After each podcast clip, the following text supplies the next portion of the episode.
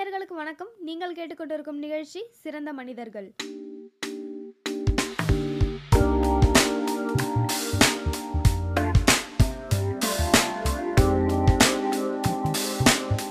அருட்பெருஞ்சோதி தனிப்பெரும் கருணை வாடிய பயிரை கண்டபோதெல்லாம் வாடினேன்.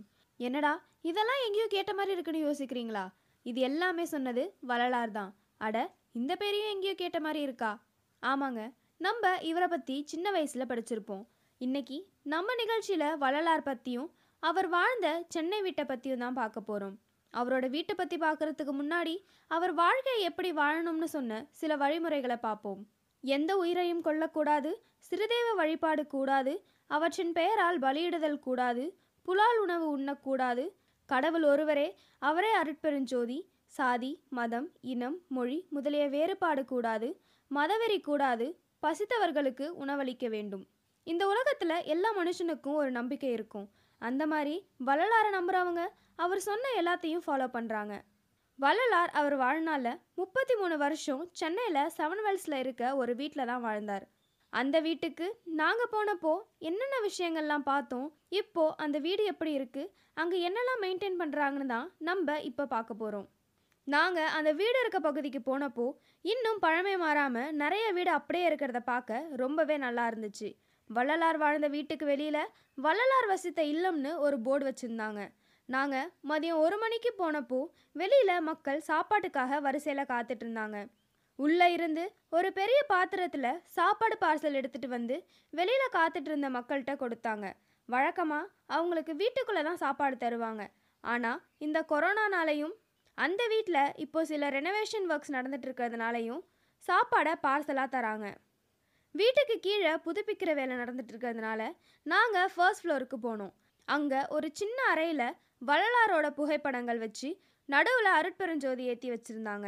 உள்ளே போன உடனே முதல்ல ஐயாவை கும்பிடுங்கன்னு அந்த அறைக்குள்ளே போய் அவரோட சில பாடல்களை பாடி வணங்கிட்டு திருநீர் கொடுத்தாங்க. அந்த அறையில் தான் வள்ளலார் நிறைய பாடல்கள் எழுதியிருக்காருன்னு சொன்னாங்க.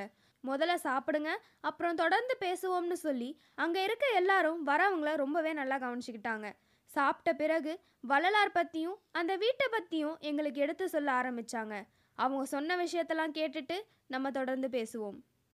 எல்லாரும் வர மாதிரி நான் வரேன். ஒன்று ரெண்டாவது ஐயா புரியுதுனாக்கா அவருடைய ஜீவகாரணி ஒழுக்கம். ரெண்டாவது ஜாதி மதம் சமயமெல்லாம் பொய் பொய்யன்ட்டார் அது இன்னொன்னா சொல்கிறாரு எங்கெங்கே இருந்து உயிர் ஏது எது வேண்டியும் அங்கங்கே இருந்தாலும் அற்பெரிஞ்சது நீங்கள் ஐயாவை இங்கே பார்த்தீங்க எங்கே ஒன்றா இருந்து நீங்கள் அவரை வேணலாம். ஜோதியா அங்கங்கெல்லாம் இருந்து உங்களுக்கு அருள் புரிவார்? அதான் சொல்கிறார் ஐயா. அது நிறைய சொல்லியிருக்கிறார். அவர் ஐந்து திருமுறை ஐந்து அஹ், திருவுருப்பாடில் நிறைய சொல்லியிருக்காரு. அதாவது இன்னும் ஆறாம் திருமுறை அது அதான் ஞானசரியில் விளக்கமாக சொல்லிட்டார் எல்லாம். இன்னும் சொல்லணும் பெரியவங்க சொல்லணும் நிறைய. இல்லை மெயினாக புலால் உண்ணாமை சொல்கிறார் புலால் உண்ணாமை ஜீவகாரணி ஒழுக்கம். பசித்தோர்க்கு உணவிடுந்தார் பசி திரு தனி திரு விழுத்துண்டார் அந்த பசி ஞான பசியாக இருக்கும் இல்லையா? அது ஒன்று அதாவது சுத்த சன்மார்க்கம் அவர் சொல்கிறது ஏற்றத்தாழ்வு இருக்கக்கூடாது.